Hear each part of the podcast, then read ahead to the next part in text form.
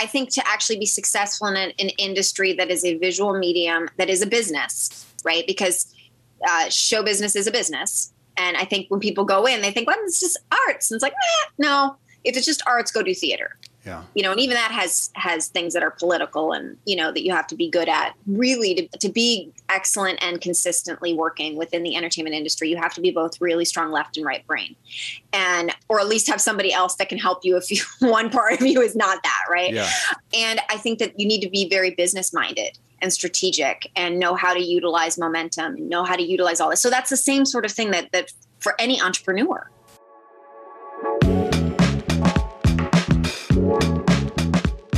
Welcome to The Ziglar Show. I'm your host, Kevin Miller. This podcast has a simple premise, and it's to take the age old wisdom of self help and personal development and break it down as to how it relates to our world and ourselves. You can dig in more with each episode at kevinmiller.co power and influence. It's an interesting thing to ponder. I mean, today, who has more power, politicians or people in the media? Former actor and now literally top podcaster Joe Rogan may have more individual influence on the planet than anyone, at least more reach. However, it's not an episode simply about power as much as it is using your platform, whatever it is, to benefit people. Brianna Brown Keen is an accomplished actress appearing in more than 20 feature films and 30 television shows. She defines her acting role as being paid to pretend and cites being in the business of rejection. But we talk about everyone having the opportunity to have art in what they do and express themselves. And in doing so, you do put yourself out there at risk. I'm a foodie and I enjoy learning about the process that brings great foods and beverages from idea to the table. And then I like tasting them and learning the nuances of what creates the most significant tastes from coffee to cheese to distilled beverages. I did a tequila tasting in Mexico and recently bourbon. Heaven Hill bottled in bond bourbon it really impressed me from the story to the taste. I grew up in Kentucky where horse racing and bourbon are famous, and I got introduced to Heaven Hill bottled in bond bourbon. It's produced by Heaven Hill Distillery, which has been and still remains family owned since 1935. And I'm impressed with the bourbon's ultra rich, smooth taste. And right on the bottle, it states that this bourbon is seven years old, which is actually three times longer than what's required to be certified as bottled in bond. I feel with beverages, the longer the prep, the better the taste. Being a bottled in bond product means it must pass a list of seven requirements that set the standard for this quality bourbon. So look for it at your local store. Heaven Hill reminds you to think wisely and drink wisely. But our most fulfilling success is from just that, our self expression. Along with being a present day working actress, Brianna has produced an initiative and a book called Manifesting Your Mission, where she guides entrepreneurs in doing just that, making true progress towards your goals. And she brings her unique perspective from Hollywood, where self expression and rejection and acclaim are in a very heightened and even exaggerated form, but it's a relevant depiction of the real lives we all lead. You can connect with Brianna at MY M, manifesting your mission, mym dot. And if you're new to Ziglar and are a coach or want to become one, let the Ziglar family empower you at ziglar.com slash coach leadership program. And now I bring you Brianna Brown Keen. So, after talking with you the other day, I'm curious about your last two Instagram posts. Okay, you ready? Yeah, I'm gonna, okay. I'm gonna, call you out on your own post. No, I Great. just want to I want to question the spirit behind it. Actually, like where did these? Because I know with my own, it's so often something that's just on my heart right now. It's on my mind. It's something I'm I got passionate about, or something that's frustrating me. So I'm yeah. I'm gonna read them. Okay, this is your last one. You can be rich and buy designer things, but you can't buy class. Those qualities you have to earn. Okay, a couple before that then was just because someone claims to be an expert online doesn't mean they embody that information within their real life too. The only way to truly lead is to lead by example. Both of those are speaking to me of kind of a of a spirit of authenticity yeah. which I know, again, as we talked the other day, you're kind of in an area of exaggerated, sometimes not, and then getting to see the real person. Where yeah. were you? Where were you feeling? What was the feels behind those posts? Well, okay, so I'm big on quotes. If you, I know that's how we connected. Thank you for using one of mine. I know. I, I posted yours. Um, and within my guidebook, Manifesting Your Mission, I have yeah. lots of quotes. Yeah. I love quotes. I've always loved quotes. Um, I feel like it's such a great way to encapsulate wisdom and to brew on a different way of thinking. And um, recently, the, uh, someone said, I want to see more quotes from you you know, because you're so great. And I was like, all right, I'll, I'll, I'll put some of my own, more of my own quotes out. And so in the moment that, that I, I wrote the one about um, that you can, you can buy designer things, but you can't buy class, integrity, and respect. Mm-hmm. And um, you know, there was there was someone in my life mm-hmm. who can buy all the things, but still has a lot of work to do. Yeah.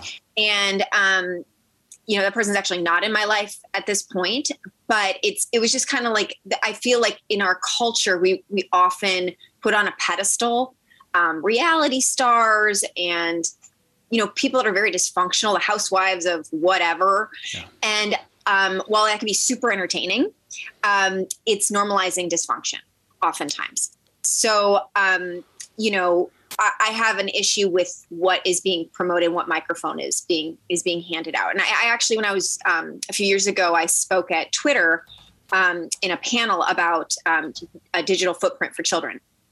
And the thing that I saw with all these experts throughout the day was they kept emphasizing we need to get basically influencers to change how they go about doing it. And I went on the panel that I was on and I said, I'm in the industry. That's not how it works. These people are these people are going with whatever works to get them more work. Yeah. So they're more entrenched in the cycle than the normal person. So I said, actually, what has to happen is parents need to educate their children that this isn't healthy or this is dysfunctional or this is uh, titillating and this is why this person's doing it because they're trying to get ahead. So that we have to have discernment as to who we are choosing to be a leader or an influencer and not just going with whoever has a publicist who's pumping them out because they're getting paid a mortgage payment a month. So you know, I know the insides of that. And so I just see it and I see how it's bleeding into our culture. Mm-hmm. And with some of the women that I, I've mentored and working with who were formerly homeless and um, now they're they're not. Um, one of the things I said is just because something's been normalized doesn't mean it's not still dysfunctional. And so that's that that was what was resonating with me at that time. Yeah, I want to keep playing in those yeah. I want to keep playing in those waters because you know even in and I'm going to say my industry of personal development, self help, and I struggle with my own industry. I struggle with some of the flavor I'm a part of, which is, hey, I've arrived. I've got these things figured out. I'm going to tell you how to live your life and totally. it's it's i struggle with that. You hopefully to have a stage you have some area of expertise.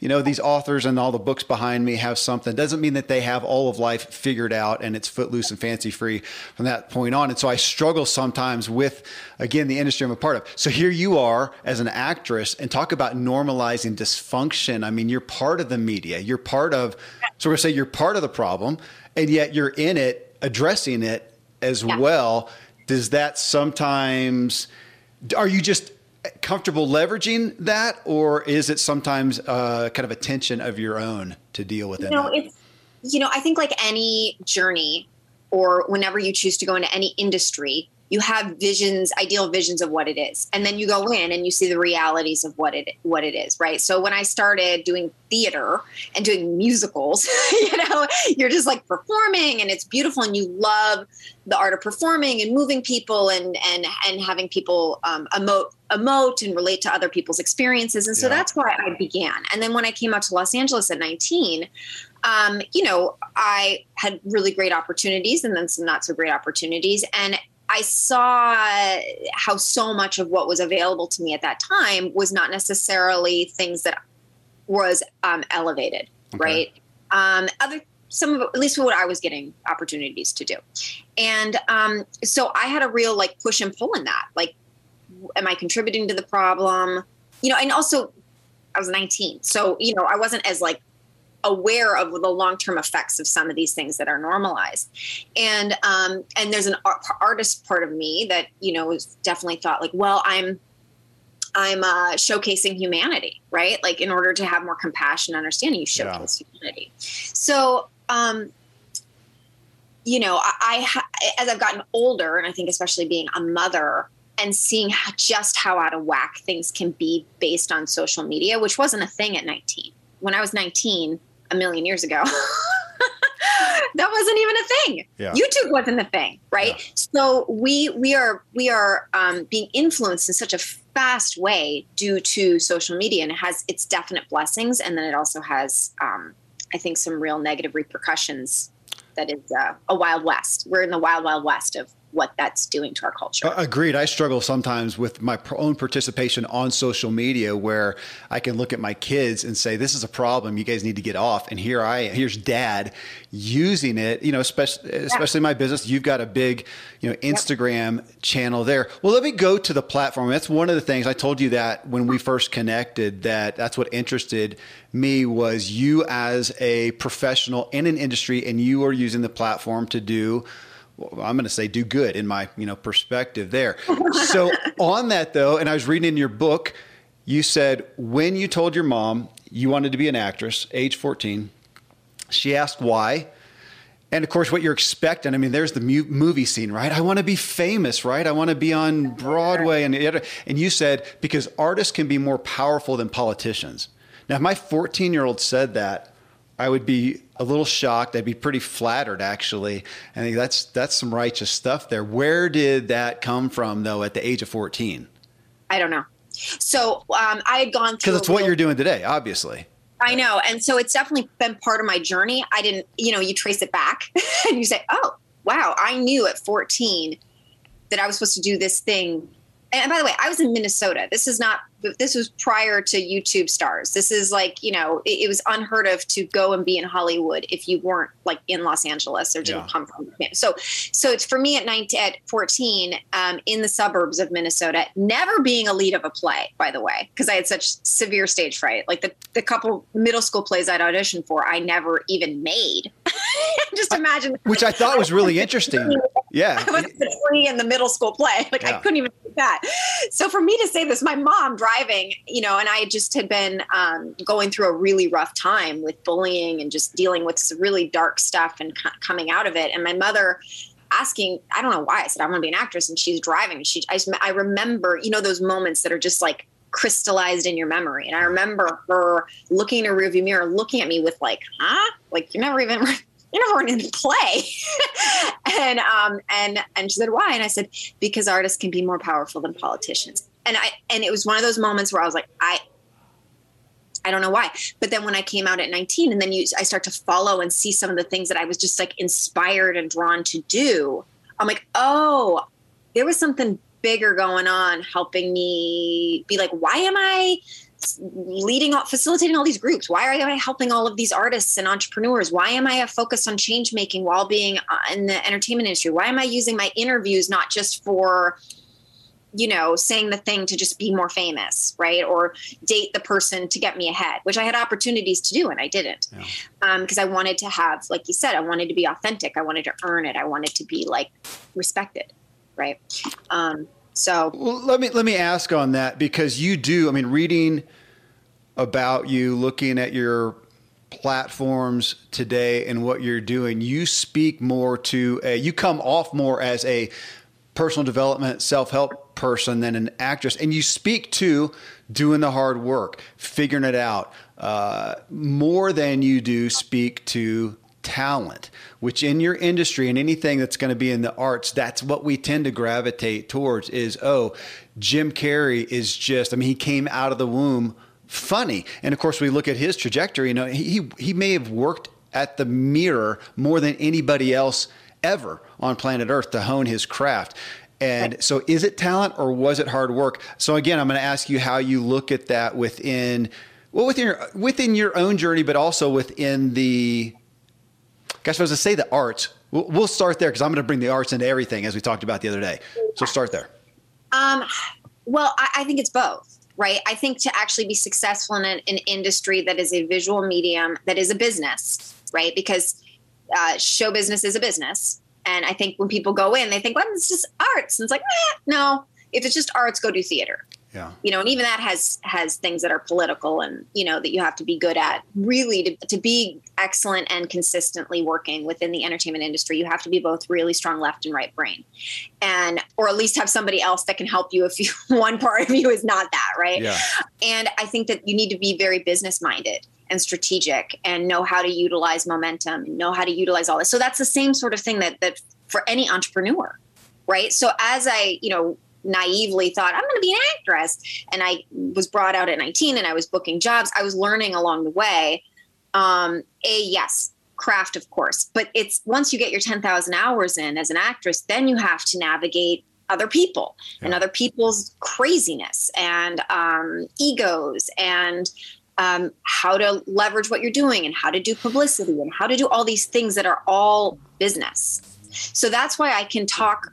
I can. That's why it's so funny. So many of the people that I actually have coached with and work with are entrepreneurs and business owners because yeah. they need they need to do the thing that I have learned how to do already, which is take risks and fall and fail and do it again and you shine really bright in a project and now you got to begin again and it's that same sort of like boxer mentality of like i just did a fight but now i got to start over again and i got to prove myself again and i want to come into risks but i do want to ask you again looking at your platform because this is something that we grapple with. Uh, I have, and I know that my audience does, and a lot of people who are pursuing, you know, aspirational people, is what I'm going to say, is looking at that thing that you do as when you're looking at, okay, work at your passions, do something that's your calling, especially if you have a, a spiritual undergirding, or maybe even not so much, but just a bigger picture that I want to do something that I feel really called to do. That yeah. in your and so some people we see doing that directly. Their work is their specific thing, or the work gives them the opportunity to do X, Y, Z. And we have lots of people. I make lots of money and I take it over and I build, you know, schools in Africa or whatever. Um, so to your craft, you know, you're you're on stage, you're acting, doing this role, that role, whatever. Do you look at it as, hey, I am fulfilling my you know core calling in that, or it gives me the platform to do that outside of it somewhat? You know, I don't think it is as like. I, I think some, you know, for for a, a, lot of people, especially artists, it's like the journey unfolds while you're in it, mm-hmm. right? So, you know, what it didn't begin with I'm going to make this difference, but then once I saw the saw the things within it and I chose to continue to stick in it, I was like, well, I don't want to do that do that and I want to lead by example and how do I use what I have to make a difference because I'm not a narcissist. So, what are the things that I can do? And I think it's really important for people to continue to listen to their intuition as to what, how that evolves, right? Yeah. Because it does evolve. Um, and the wiser we get, the more we realize what could be different, what could be better, what could be, what could be healthier um, especially when we see the long term effects of these things, right? So, in in an industry that, like I, I say, I say, you know, breeds dysfunction, attracts dysfunction. Um, you know, it's not surprising that then people become can can become more dysfunctional, and the way to combat that, of course, is personal development. Yeah. You are listening to The Ziglar Show, and we're talking about art and self expression and reaching your goals with actress Brianna Brown Keen. We'll be right back. Friends, I'm pretty candid about my lack of financial prowess. Money and numbers are fairly Greek to me, so I need a lot of guidance. One of my closest friends is a wildly successful wealth manager, and I'm working on some financial literacy and just continually seeking guidance. So I ask you to check out yahoofinance.com. Nobody knows it all on Yahoo Finance is a, an incredible resource for the rookies like me or the seasoned investors.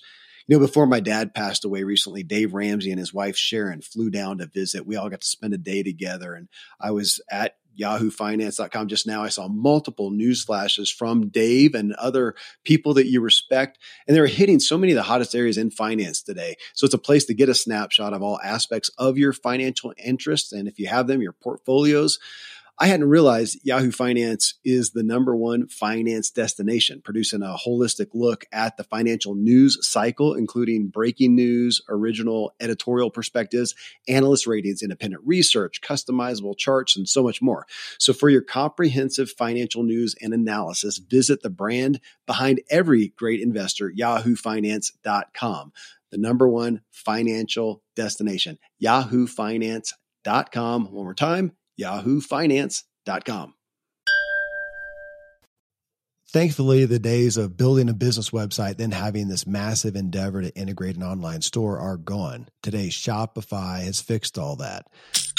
I had one business where we actually built the entire website on Shopify's platform. So whether you're just starting out or you're selling a million bucks of product already, Shopify is just the industry leader. It works the same for physical products or online and digital, and Shopify is just hands down the best out there. Most importantly, Shopify helps you turn browsers into buyers with the internet's best converting checkout. It's 36% better on average compared to other leading commerce platforms. Getting people to buy is not that hard, at least to the buying point but getting them to actually give their payment info is. And Shopify is king in that department. They also have top tier customer service, which I think is critical. You can sign up for a $1 per month trial period at shopify.com slash Kevin. That's all lowercase. Go to shopify.com slash Kevin to grow your business no matter what stage you're in. Shopify.com slash Kevin. I live high up in the Rocky Mountains where the air is clean and fresh as possible, but then I step indoors and I'm breathing in untold amounts of toxins and allergens from paint and carpet and cleaning chemicals and pets and furniture and appliances and mold and so on. Studies show the indoor air is two to five times more polluted than the outdoor air anywhere you are. And in some places, it's a hundred times worse than that. Well, the solution is to get an air purifier. An air doctor is just the best out there. It filters out 99.99% of dangerous contaminants contaminants and allergens, such as pollen and pet dander and dust mites and mold, and even bacteria and viruses. So your lungs don't have to try to do that. Air Doctor comes with a 30 day money back guarantee. So if you don't love it, just send it back for a refund minus shipping. Go to airdoctorpro.com. You can use the promo code Kevin, and depending on the model, you'll receive up to 39% off or up to 300 bucks. Exclusive to podcast customers, you will also receive a free three year warranty on any unit, which is an additional $84 value. So to get the special deal, go to A-I-R-D-O-C-T-O-R-P-R-O dot com. Use promo code Kevin.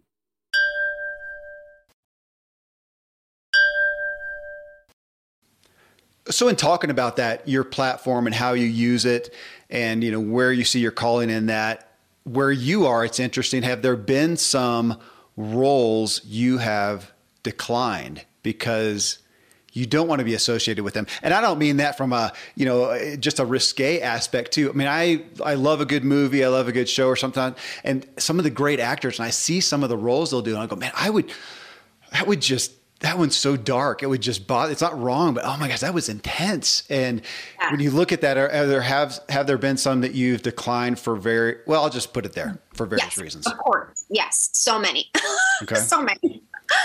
Um, you know, and I think that there's there's um there can be opportunities within all of it, right? Like again, you know, the human experience, yeah. telling certain stories.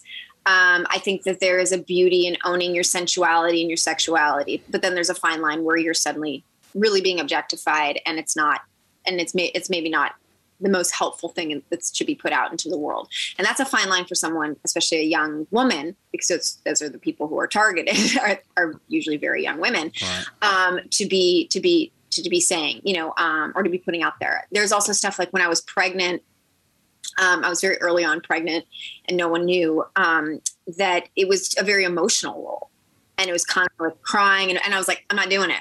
I, am not going to put my body. You know, your brain can't tell the difference between a thought, uh, a thought and reality. I'm not going to put myself through this traumatic acting role and potentially like lose my baby.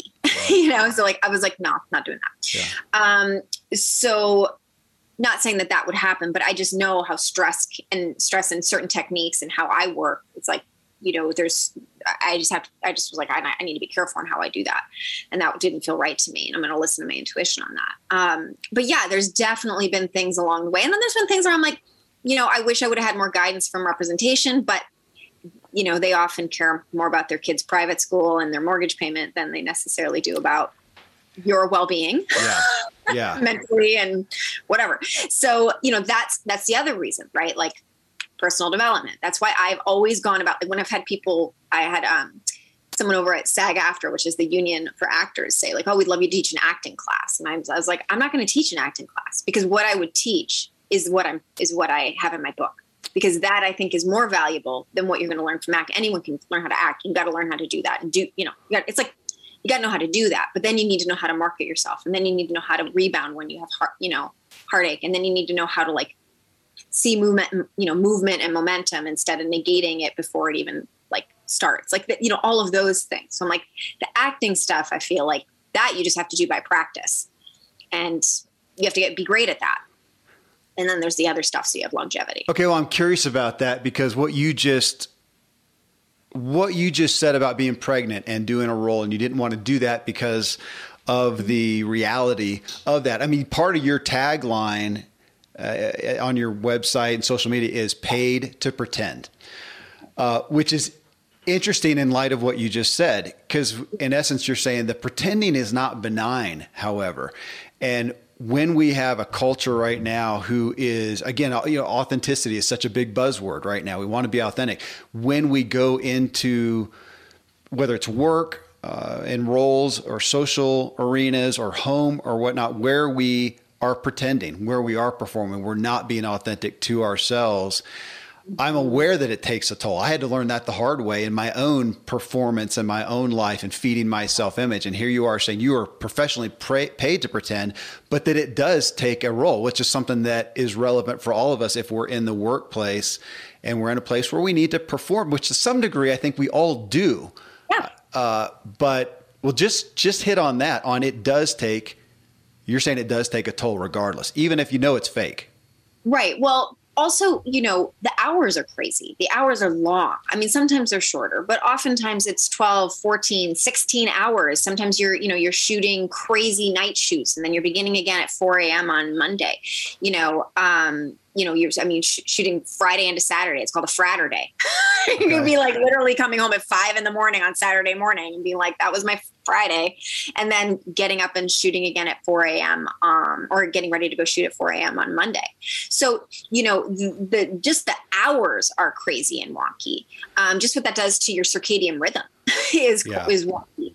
But, um, but the emotional component um, and you know some people have different techniques. So they're not like diving in they're using tear sticks and usually their performances are pretty weak. But people that like know how to really you know move people and use other types of techniques you gotta you gotta hit on you gotta hit on some stuff. You have to usually either hit on your own imagination work or hit on like real things that you've been through. So you so you're accessing stuff and then you have to stay in that especially like when i've done horror movies or things that were a little bit more like emotional you know, I've had to stay in states of uh, things that are more extreme for hours, if not days or weeks at a time. And to say that it doesn't take a toll on me is a lie because I know now you know that i have to then usually take a break like i have to usually take like a week off go to a spa like literally get it out get that fear or that anxiety out of my body do through body work or just like getting present and i think the thing that's relatable for non actors, right? That's not a relatable thing for most people, is, you know, who you're surrounded with at work, how it affects you, their negativity. How are you coming in? And that's something that I talk about, like, you know, that like, how do you be intentional about how you come into work and what you're bringing to the table? Yeah you know and and that's something because you're so other people are most people are empathic and absorb other people's energy and it, you know they feel that or they feel obligated to help fix it or they're like god i don't want to be around that and it's like how can we be more conscious of what we're putting out whether what we're saying which is super powerful or just energetically like by our vibe yeah. yeah. Well, so coming into that, I mean, you mentioned earlier risks, and that's where you and I started off talking the other day. I mean, you are so you're a professional actress. You're in the arts. You know what would be categorized as the, as the true arts, though.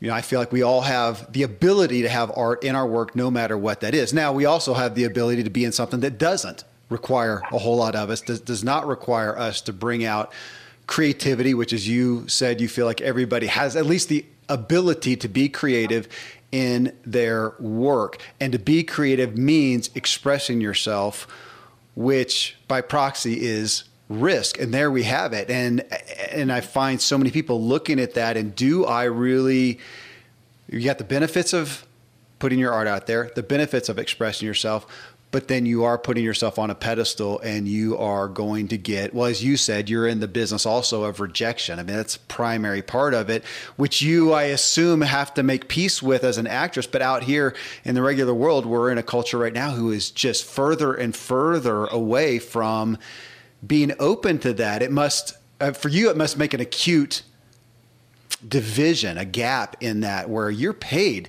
I mean you expect to be rejected, rejected. For every win, there's going to be X amount of rejections. And over here in the general culture outside of acting, we don't deal with rejection. We're, we hope to not have any at all, period. Right. Well, when the biggest fear is public speaking.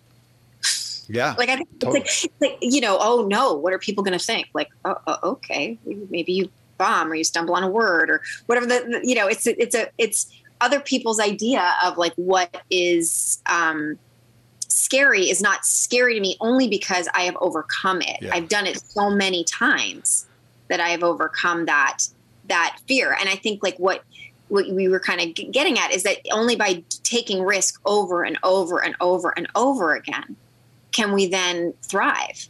Yeah. Right? Can we then? It's not quite as scary. Um, the CEO of Spanx, she did this really great um, talk and was explaining that when she was young at the dinner table, her father would go around and say, How have you failed today?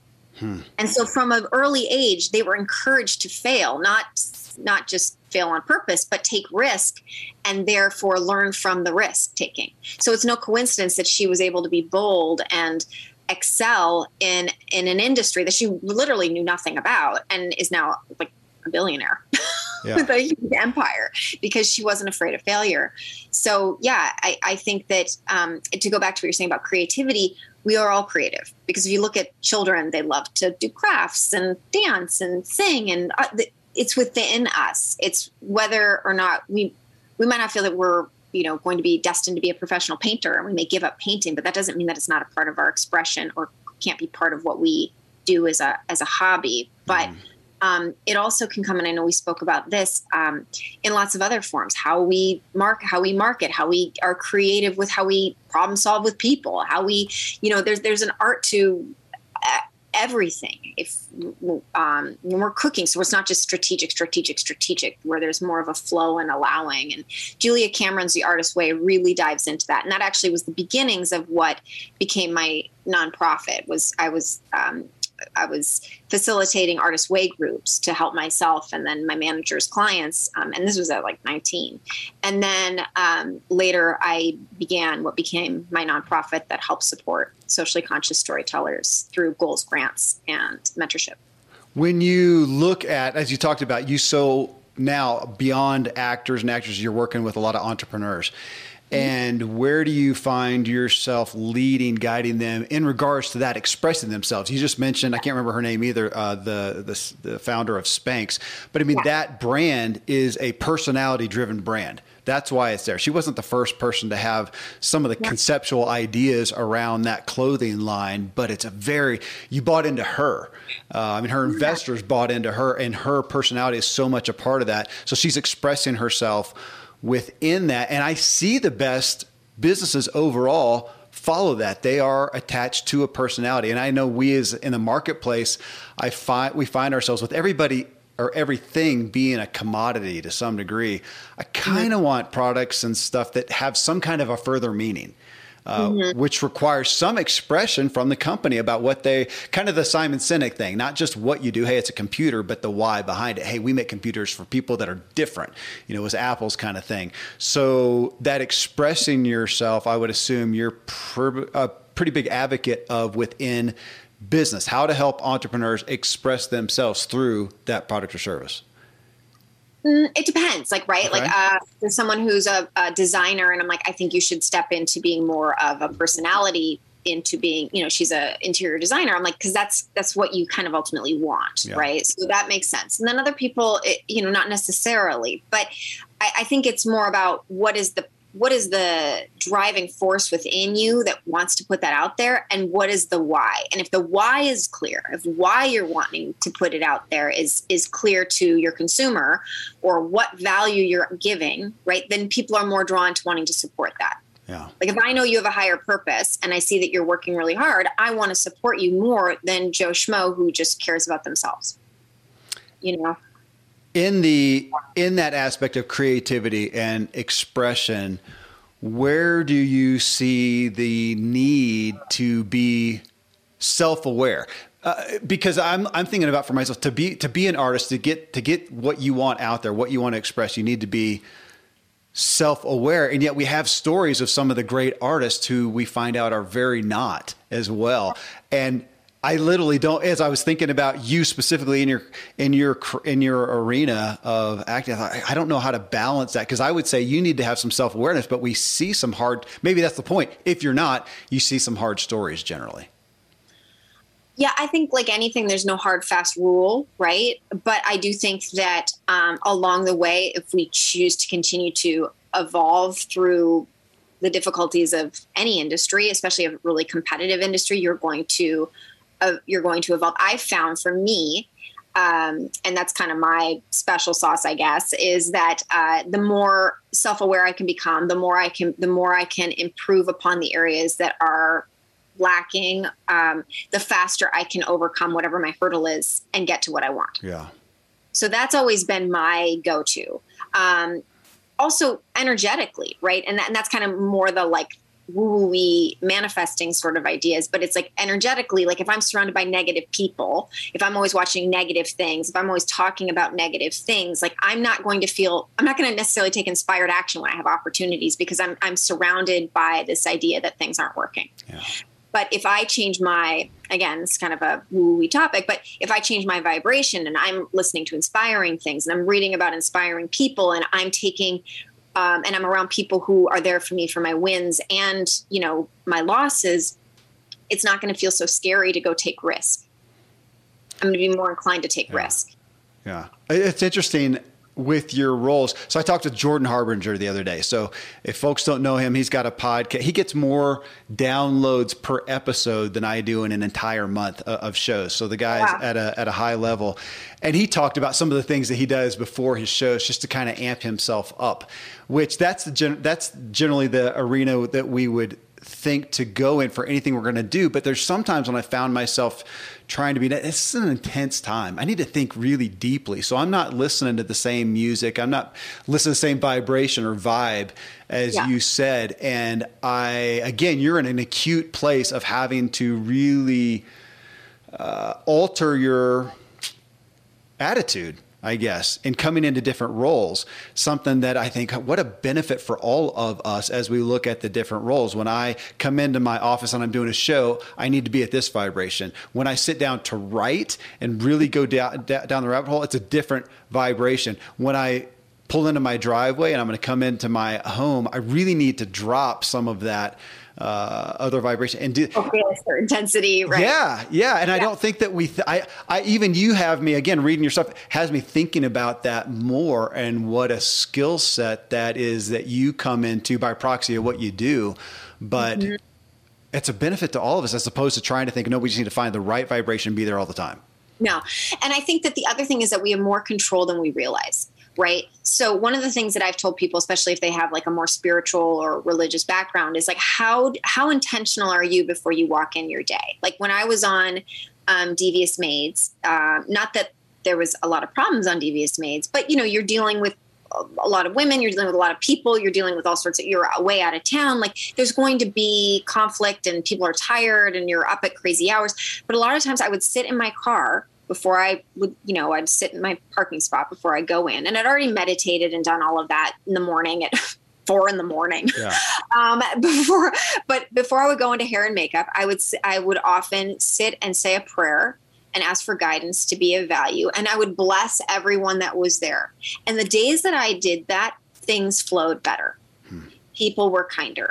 Or if someone was having a bad day, it was like kind of just that, that, you know, water off a duck's back sort of thing. Like I'm not I'm not absorbing it. Versus other days, if I wasn't as kind of like prepared for whatever's going to come at me, because anything can come at me, um, the it would it would strike me more. I would absorb it more. Maybe I would obsess on it, and it's like suddenly that person's unresolved whatever baloney is affecting my day. And maybe it's then affecting my tone with someone else yeah. or affecting how i respond to my partner. And so it's like those are things that we have so much more control over. And you know another story i remember being on set with on a job where the director was just he was just awful. He was yelling at people. He was yelling at the stand-in who was like uh, you know, who was standing in for a child, and it was just it. It was you could just feel how the how like like he was scared, and that was his way of trying to gain control. Yeah. Right. And so I walked in, and I was it was a scene between myself and a and a child, and I was like, this child, if she if she absorbs this, she's going to shut down, and her performance is going to go out the window. Like I can't have this. So this was my first day on set with these people and I already had to put the the AD in place because she had a weird tone with me at one point. I was just like, whoa, whoa, whoa, whoa, whoa, which is a weird pecking order thing. And I was like, I had to be like, yeah, yeah, yeah, no, I got it. Like, it's all good. But just I remember being on set at this other scene later in the day, and he's irate, and I have this little kid that I'm having to work with. And I remember getting really still and literally envisioning calmness going throughout the entire set. Just like every ounce of my energy was just like, we just need to calm this down because it's crazy. And just everything just kind of dropping. And I don't know what magic happened that day, but eh, but things shifted. And so my point is, is that whether you know whatever that was, I needed to get grounded, so I was no longer affected by it. And for some reason, he was no longer acting irate. The kid was calm, and I was like, okay, this we can deal with. And my point in telling this story is that we actually are so much more powerful than we realize. Like when we tap into like when we tap into spirit, when we tap into what we believe, you know, whatever that thing is, and we just like, let's just get grounded, let's just get present, let's just get in purpose. Like we can really affect other people's dynamic by not being reactive, you know? And so when you hear things like that, right, you're like, of course I would want to know personal development, right? Or if I understand character well, then I have to understand psychology well. Yeah you know so there are things that we can do if we're really intentional you know to shift you know i couldn't leave. I couldn't be like this is i can't hand this is whatever. I could there was no no place for me to go. I would have gotten fired. Still got to so, still got to perform. Yeah still got to perform. Um, but it did shift and that was really eye-opening to me. Like oh wow i can I can kind of shift things if I just get really intentional. And I think I, I, think I know because we've all been around somebody who's in a bad mood, and you're right. just like, whoa, and they don't even need to say a word. You are listening to The Ziglar Show, and we're talking about art and self expression and reaching your goals with actress Brianna Brown Keen. We'll be right back.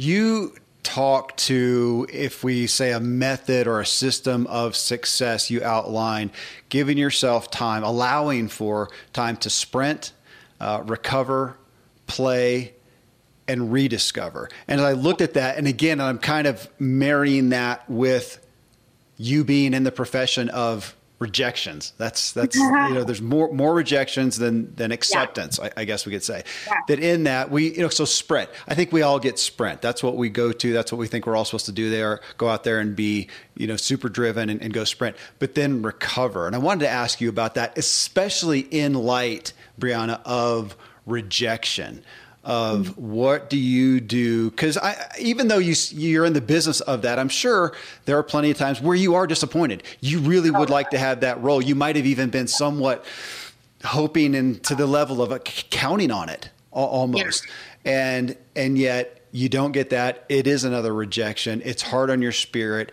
and you recover, which is an area that I don't feel we give enough gravity to. Even in this industry, it's quick yeah. of, hey, if you fall down, just get up, right? Brush it off. Yeah. Yeah, go. Yeah, I think that's an issue with our with our culture in general is we don't teach people how to grieve. Yeah. Right? Like when I lost my father at 27, um, you know, I wasn't I didn't have a way in which to deal with the grief. And so I I did what my father's best friend who is a mortician said not to do, which is put your grief in your back pocket, hmm. right? So I think that we have to give moments for to grieve losses, whether that's the loss of a miscarriage or the loss of a role or the loss of, you know, whatever the job, whatever that is. We have to we have to validate that and give ourselves space for that. And so, have I been like on the floor crying and sobbing over not getting a job? Absolutely. But because I've had to deal with it so much, I'm not usually there that long, yeah. right? Like I'm like, I'm like, okay, all right, let's you know reframe it. But I have to feel it and let it out and do whatever self care I need to do in order to be like, okay, now let's move on to the next. Um, and some of them have lingering effects, just like heartbreak, right? Some heartbreaks, you know, you can get over quickly, and some they can really linger. And I think the fine line is when do you, when are you indulging in it and perseverating on it and making it worse for yourself, and yeah. when are you not? And I think, again, going back to our culture, in a culture that it's like, oh, you have any pain, take a, take medicine to feel better, instead of mm-hmm.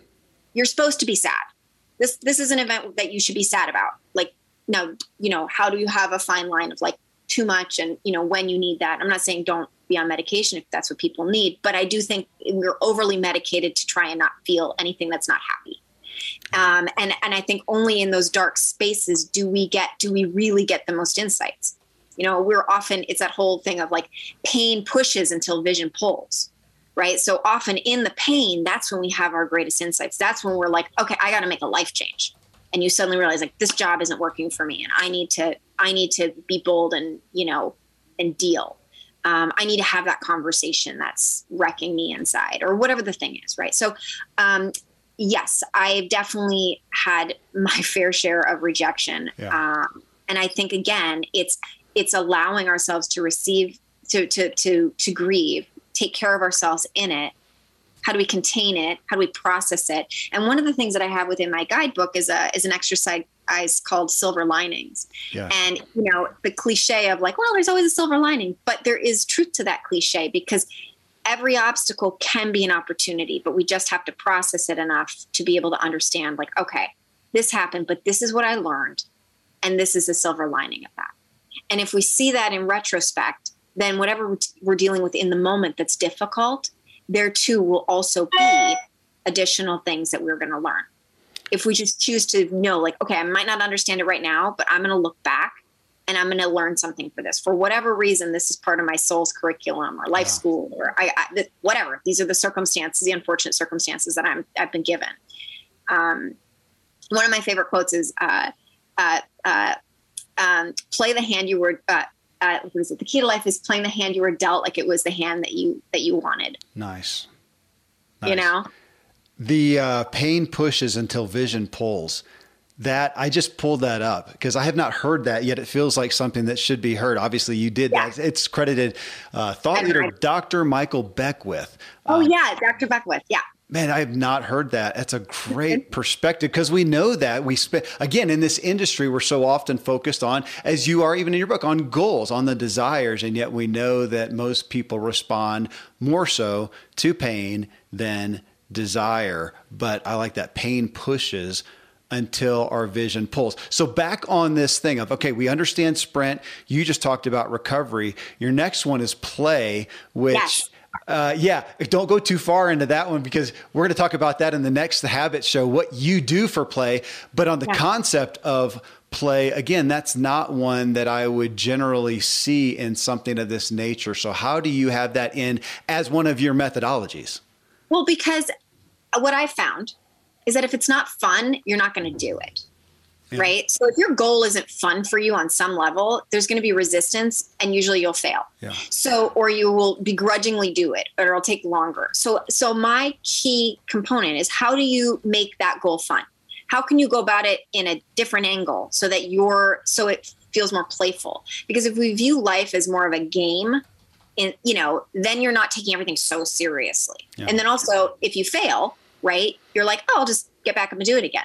It's like, you know, the people that almost won the World Series but didn't and lost, they're not like, well, I'm quitting baseball. Right.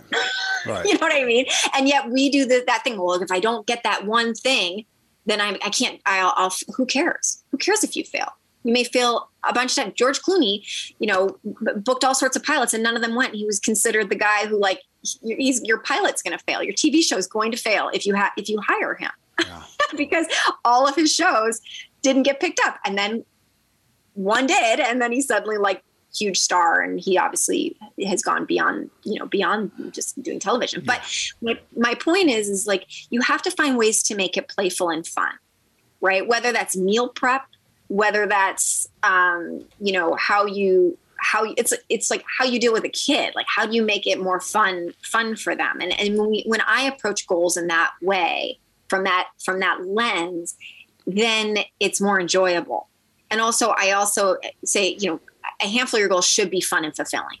Like if you're not hitting some of your bucket list items if you're not having beautiful experiences if you're not prioritizing you know having great experiences in your marriage or your long-term relationship everything else will fall apart because you're going to sprint and then you're collapse.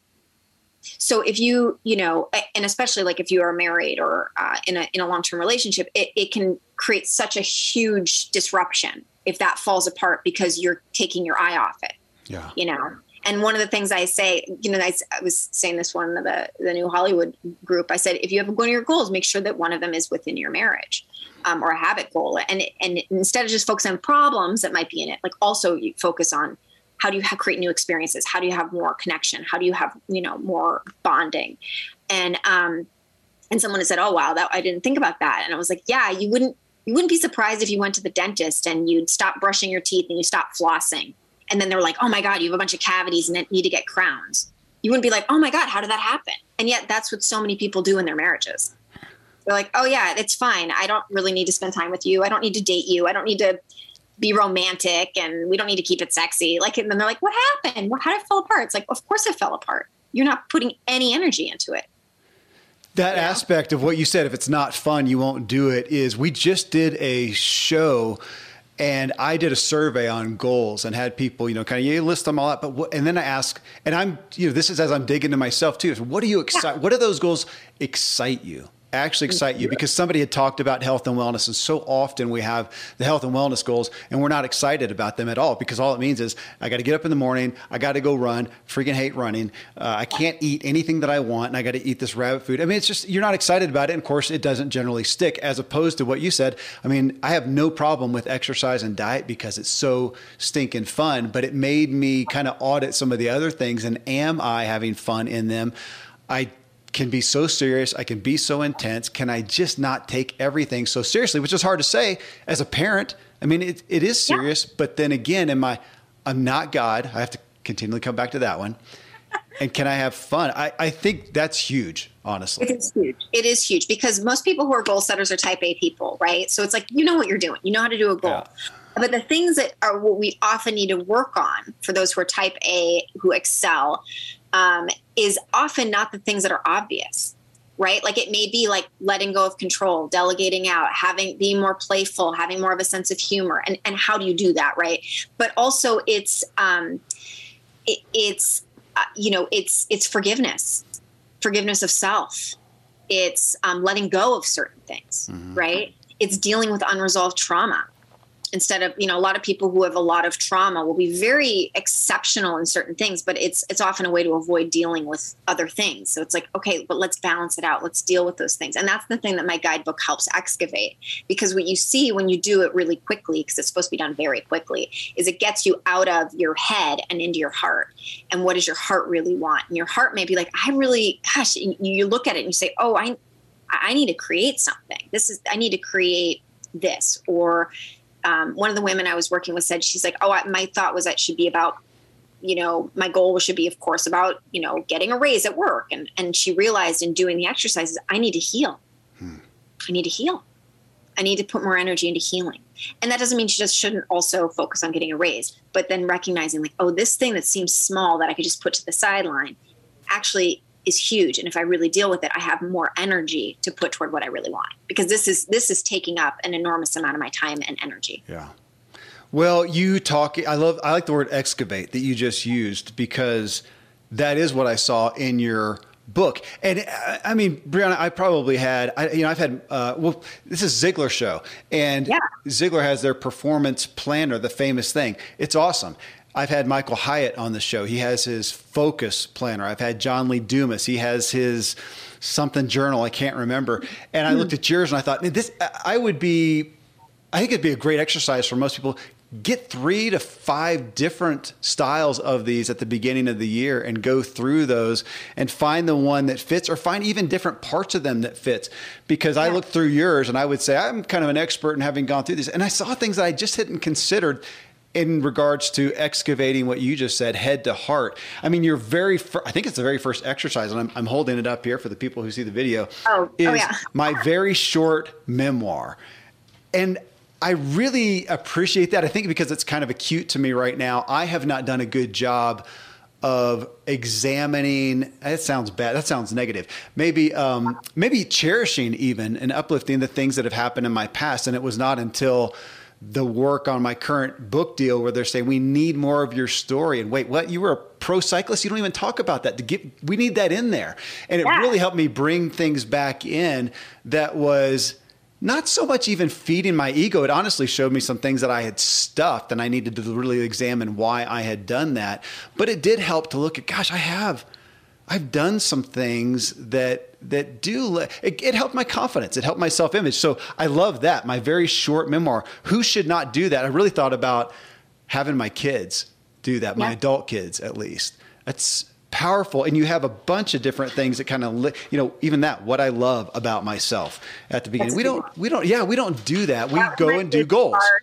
that one see and that's just it again so most people go professional yeah. maybe they do some personal uh, maybe they'll sprinkle in some habits. This I really hit on the fun, but what I realize is that a lot of the professional ones will be achieved if you deal with your person, the things that are holding you back energetically with your time with your you know the problems in your life. Like you know deal with deal with the fires in your life while they're campfires and not forest fires. Yeah. you know and the only way to do that is to see and this helps you do that so so that you see like oh am i getting an a in this area or am i getting an f and how about if i instead of waiting until it's an f i notice if it's at a c and i say uh, i gotta i gotta raise that up yeah. and that's the same thing with like, oh, I'm not having, I'm not spending quality time with my kid or my kid's really struggling in XYZ. It's like, okay, then I got to adjust my focus because I want to make sure that they're, that they thrive and they don't go down some bad, bad rabbit hole. And how can I be more um, intentional and conscious about that? Yeah. Right. And so that's why this process, I do it annually. And even in the mid year, you can reevaluate and shift some things. So there's not a rigidity of like this this is what you have to do because things happen. A global pandemic happens. People die. Like you know you you come across having you know uh, an illness or something. And it's like okay what is life trying to tell me? How do i adapt? And how do i how do i use this you know to my advantage? And i really i really try to go about it from a multi-pronged approach is what i say. So i like to go from it physically mentally emotionally and spiritually and it's like let's go look at all that and then let's let's go after it which is very much the masculine but then also let's let go and receive which is more of the feminine yeah. right so if you if you counterbalance that and you got to know when to do it when to do what when to sprint and when to release yeah. and play then things will come because if you're grasping everything like a lot of people just you know have that like goal setting grasping you're not allowing things that you, you're not allowing seeing it maybe coming from a different way right? Because you're like well it needs to look like this. It's like says you. Yeah. But also often the things that we want the most if we look back in retrospect we got something else that was so much better. And if we had if we had gotten our prayers answered the way we thought our prayers should be answered we would have been miserable yeah. Yeah. you know? Yeah, yeah so like it, that's hard. Yeah. so so as much as we say this is what i want it's like mm, this is the feeling you want. This is this is the idea that you want but let's trust that while you're going here there's something greater than you that's even if it seems like a sidetrack that and as long as you're learning along the way it will get you to what you ultimately want. That, that's probably one of my most profound lessons in my own relationship with god is trusting the vision. I've learned to do that and yet not trust how I see that vision coming to fruition because so seldom has it panned out. And I've had to learn that the hard way. Here's the vision. Okay, I got it. God, I'll let you know when I need you. And then a month down the road, I'm saying, Where are you at, buddy? Because this isn't working out so well. Um, right. So that's significant. And you, you again, coming back to that, the beginning of the exercises in your guidebook, like the memoir, like the things that I love about myself, brought me to the fourth part of what I pulled out, you know, sprint, recover, play, and rediscover. And that's what it spoke to is the ability to rediscover I guess rediscover who I have been and who I could be. Is that fair? And how you're you tell me how you're defining that, how you're perceiving well, that. I think like part of the reason I have people write everything down, right? I write down their write down their lessons, write down their blessings, write yeah. down their moments, write down their um, hurdles, right? Is so that when we look back in retrospect, we're like, oh, that hurdle that I was dealing with, or that problem, right, or that catastrophe, right? Like let's put it in hurdle, which feels like we can just learn how to jump over hurdle it. over yeah. it, right? Versus yeah. like it's possible. Um, that hurdle led to this lesson, which actually learned turned out to be that blessing or that opportunity, right? So then you look back in retrospect and you write it all down. So you're rediscovering, like, oh, this thing that I thought was a tragedy was actually a blessing. I didn't see it then, right? Like, or I might that situation really sucked, but I learned X, Y, Z from it. Okay, now I can move on.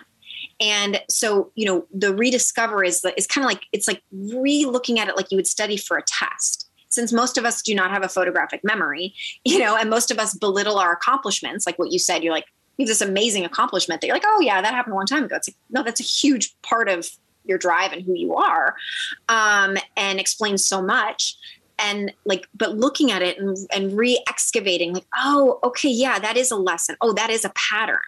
Oh this is why i keep hitting this this same point. Or like you know someone that's for example dealing with emotional eating which is a huge thing for a lot of people. It's it's like yeah but what is the trigger what, what is the chronic problem that you go to this to try and feel better? Because that's what it is. It's masking something else. Like okay now how about if i deal with that?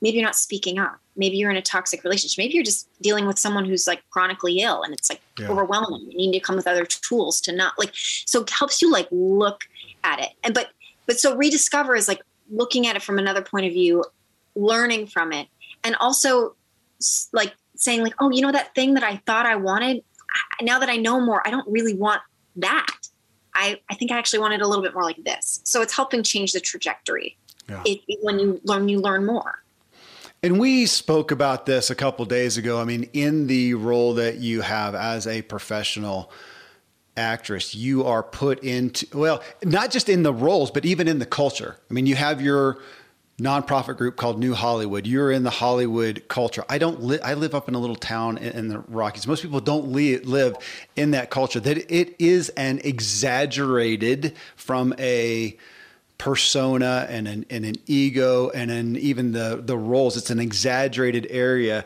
but it feels like it gives you, it affords you a different perspective on life that I see come out in your book, in your teachings, in your guidance that that exaggeration really it just makes everything it makes things more blatant and easier to call out. Is that a fair perspective yeah, of where I you're. I think things are often very heightened, yeah. and and I think that that can be good and bad, like anything, right? Spectrum. Yeah. Um, and I, I think that that's forced me because of what's. I mean, most people like moving is very. Um, very jarring. It's considered one of the top stressors. I, have had to relocate for work numerous times. Mm-hmm. You know, we're like, oh, suddenly you're like, and now I'm moving to Atlanta. Oh, oh, oh okay. Let me go move, you know, or like I'm getting ready to relocate to Berlin in in two and a half weeks, you know, and it's like, oh, okay, yeah, that's I but because I've been put in all of these crazy circumstances through my job, um, and you know, things that would be very jarring and paralyzing for some people are not for me.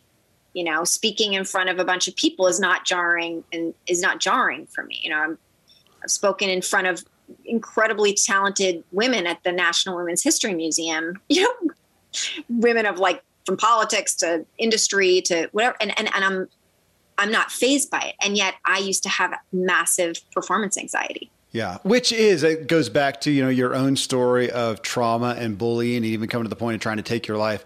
Of and I thought about this earlier of that aspect of that I, that I want to be so sensitive with because I know people have so much to deal with, so much more than I have, and yet looking at what gives us a propensity for uh, PTSD as opposed to post traumatic growth. And it's easy to, you know, again, get on a rail. Hey, it should, you know, use that thing to strengthen you man, I've, I've just known people who I look at what they've dealt with and go, I, I don't know that I could overcome that. And yet that is the only opportunity we have to look at is how can we use that trauma, like you've talked about, to help give us insight, to help uh, strengthen us and help give us opportunity, which is, that's your platform. Um, yeah.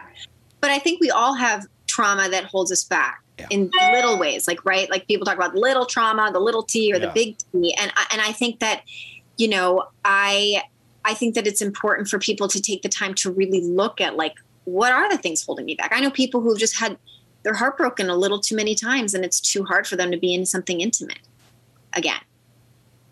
Who's just, you know, I know other people who've been to war, you know, and they hear something and they have you know panic attacks and and legit PTSD about about that. So I, think that we all have different things. Like we've had our heart broken, we've took a risk and we failed, and suddenly we're it's too scary to go and do that thing. I mean, just even writing a book, I was told by a writing a UCLA writing extension teacher I wasn't a good te- I wasn't a good writer, and I remember being totally blocked from writing I was like, oh, I can't write. And then I took a writing class with from another woman, and um, when I wrote, it was all by hand, and it was it was a very interesting. Her name is uh, Maia Danziger of Relax and Write, which is she's got a really fabulous technique. Um, and I remember writing, and when we had to read what we wrote, my um, handwriting was so sloppy mm-hmm. that I, w- I remember noticing it. I'd be like, oh, look at that resistance right? Like it was a physical manifestation of resistance. And so I paid attention to it and I was like, okay, next time I have to be, I have to not do that. And I slowly worked through it. And then, and then suddenly I was writing this story and, you know, and I'd written this, I then started to write scripts and then I started to, you know, write my guidebook. And so it was like, I could have taken that comment that, that at the time wrecked me and never written again. Yeah. And yet I had this story that I needed to say. I had a whole book I had to write, you know? Thank you for writing this book and, and for offering it. No, really, I, I, think I appreciate again you using the platform that you've got to, uh, as your book says, rise higher, shine brighter, and give back. Thank you for doing that. Thanks for taking the time here. Um, excited to know you and what you're doing, and uh, thanks for giving us the time today here on the show, Brianna. Yeah, you're welcome. Thank you. Again, you can connect with Brianna Brown Keen and manifesting your mission at MYM, as in manifesting your mission, mym.briannabrownkeen.com. And I invite you to dig in more with this and all my podcasts at kevinmiller.co. Coming up next in Ziglar episode 964, Tom Ziglar and I dig into the root issues of personal development in an effort to help us all embrace and engage more effectively in our efforts to progress and pursue what we feel called to. Till then, thank you as always for letting me walk with you as we inspire our true performance together.